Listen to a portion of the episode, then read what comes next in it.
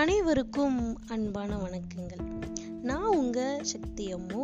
இன்னைக்கு தலைப்பு கடன் பட்டார் நெஞ்சம் போல் ஒருத்தவங்ககிட்ட நம்ம கடன் வாங்கியிருந்தோம் அப்படின்னா ஆஹ், ஒரு பத்து லட்ச ரூபாய் கடன் வாங்கியிருக்கோம் அப்படின்னா அது ரெண்டு வருஷத்துல திருப்பி தரோம்னு சொல்லியிருந்தோம்னா அந்த ரெண்டு வருஷத்துக்குள்ள நம்ம பத்து லட்சங்கிறது வந்து பத்து கோடியா நம்மளுடைய கையிருப்போ இல்லை வருமானமோ அந்த மாதிரி நமக்கு இருந்தது அப்படின்னா அவங்க திரும்பி வந்து கேட்குறப்போ நமக்கு எந்த பத படபடப்போ பதைபதப்போ எதுவுமே இருக்காது அப்படின்னு சொல்லி சொல்கிறாங்க இதே வந்து பத்து லட்ச ரூபாய் கடன் வாங்கினது வந்து நமக்கு கையில் இல்லை. அப்படின்னா இல்லை கைக்கு கடிக்குது அப்படின்னா பிஸ்னஸில் லாஸ் அப்படின்னா நமக்கு ஒரு மாதிரி படபடப்பாக அந்த மாதிரி இருக்கும். இத சத்குரு ஜக்கி வாசுதேவ் எங்க கனெக்ட் பண்றாங்க அப்படின்னா நம்ம எல்லாருமே இந்த இ- இறப்பை நினச்சி பயப்படுவோம். அதாவது பிறப்பு அப்படிங்கிறது இயல்பு மாதிரி.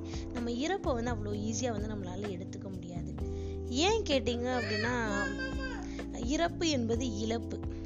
பிறப்பு என்பது ஒரு ஒரு வருகை அப்படிங்கிறதுனால அது நமக்கு சந்தோஷத்தை தருது. இழப்பு அப்படிங்கிறது நமக்கு கொஞ்சம் கஷ்டம்தான். அது மற்றவங்களா இருந்தாலும் இல்லை நம்மளை நாமே வந்து இருக்கிறதா அப்படி ஒரு யோசனை கூட நம்மளால அதை வந்து சிந்திக்கவே முடியாது. ஆனா ஆஹ், என்ன சொல்றாரு அப்படின்னா நம்மளுடைய உடல் வந்து இந்த பூமியில இருக்கிற ஒரு துகள் தான் அப்போ இந்த பூமி என்னைக்குனாலும் இந்த உடலை வந்து அது அது பூமியின் திரும்ப மாறுறதுக்கு என்னைக்குனாலும் வாய்ப்பு இருக்குது அது ஆண்டு அனுபவிச்சாலும் சரி சிறு வயதில் இருந்தாலும் சரி அப்படின்ற மாதிரி சொல்றாங்க. அப்போ அந்த மாதிரி அதாவது ஐ ஐம்பூதங்கள்னு சொல்லுவோம். ஐ பஞ்சபூதங்கள் அப்படின்னு சொல்லுவோம். அந்த பஞ்சபூதங்கள் சேர்ந்ததுதான் நம்மளுடைய உடலும். நெருப்பு நிலம் நீர் காற்று அப்படின்ற மாதிரி நம்மளுடைய உடல்ல இந்த ஐந்து வகை விஷயங்களும் அடங்கி இருக்குது அப்போது இந்த பூமியில் உள்ள ஒரு துகள் தான் மனுஷனோட உடல் அப்படின்னு சொல்லி அவர் சொல்கிறாரு ஆக எப்போனாலும் இந்த உடல் வந்து மண்ணுக்கு போகலாம். அதை நினச்சி நம்ம ஒன்றும் கவலைப்பட தேவையில்லை. நம்மளுடைய ஆத்மா அப்படிங்கிறது அடுத்தடுத்த ஜென்மங்கள் வந்து எடுத்துகிட்டே இருக்கும்.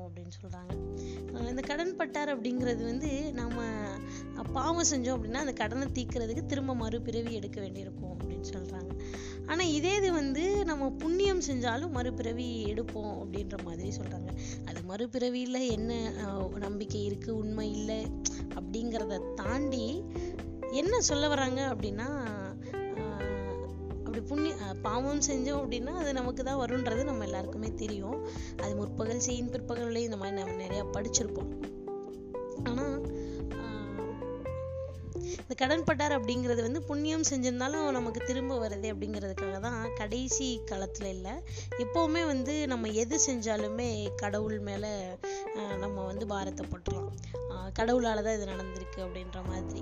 அதனால தான் திரு ஏ ஆர் ரஹ்மான் அவர்கள் ஆஸ்கர் அவார்டு வின் பண்ணப்போ ரெண்டு அவார்டையும் கையில் பிடிச்சிட்டு எல்லா புகழும் இறைவனுக்கு அப்படின்னு சொல்லி அவர் சொல்லியிருப்பார். ஸோ அந்த புகழோ பேரோ எதுவா இருந்தாலும் அனுபவிக்கிறதுக்கு திரும்ப இந்த பூமியில பிறப்பெடுக்கணும். அப்போ பிறவாமை வேண்டும் அப்படின்னா அதை கடவுள்கிட்ட அதை தஞ்சம் புகுத்தணும் அப்படின்னு சொல்லி சொல்றாங்க. ஸோ கடவுள் மேல நம்பிக்கை இருக்கு இல்லை அப்படிங்கிறத தாண்டி இந்த கடன்றது வாழ்க்கையில மனுஷனுக்கு எப்பவுமே இருக்கதான் செய்யும். அது அன்பு கடனா இருந்துருச்சு அப்படின்னா ரொம்ப நல்லது. ஆஹ் அன்பு கடன் மட்டுமே படுவோம். அன்பை மட்டுமே செலுத்துவோம். ஆஹ் இந்த பாவம் புண்ணியம் இறைவன் எல்லா விஷயத்துக்கும் அப்பாற்பட்டு அன்பு மட்டுமே குறிக்கோளாக நினச்சிட்டு நம்ம மற்றவங்க மேலே இருந்தோம் அப்படின்னா கடவுள் மேலே இருந்தாலும் சரி மனிதர்கள் மேலே இருந்தாலும் சரி ஈவன் ஒரு தாவரத்தில் இருந்தாலும் சரி அன்பு மட்டுமே நம்மளுடைய குறிக்கோளாக இருந்துச்சு அப்படின்னா கடன் அப்படிங்கிறது அன்பாக மட்டுமே நமக்கு திருப்பி கிடைக்கிறதா இருக்கும். ஸோ மீண்டும் நாளைய பதிவில் சந்திப்போம் நண்பர்களே. நன்றி வணக்கம்.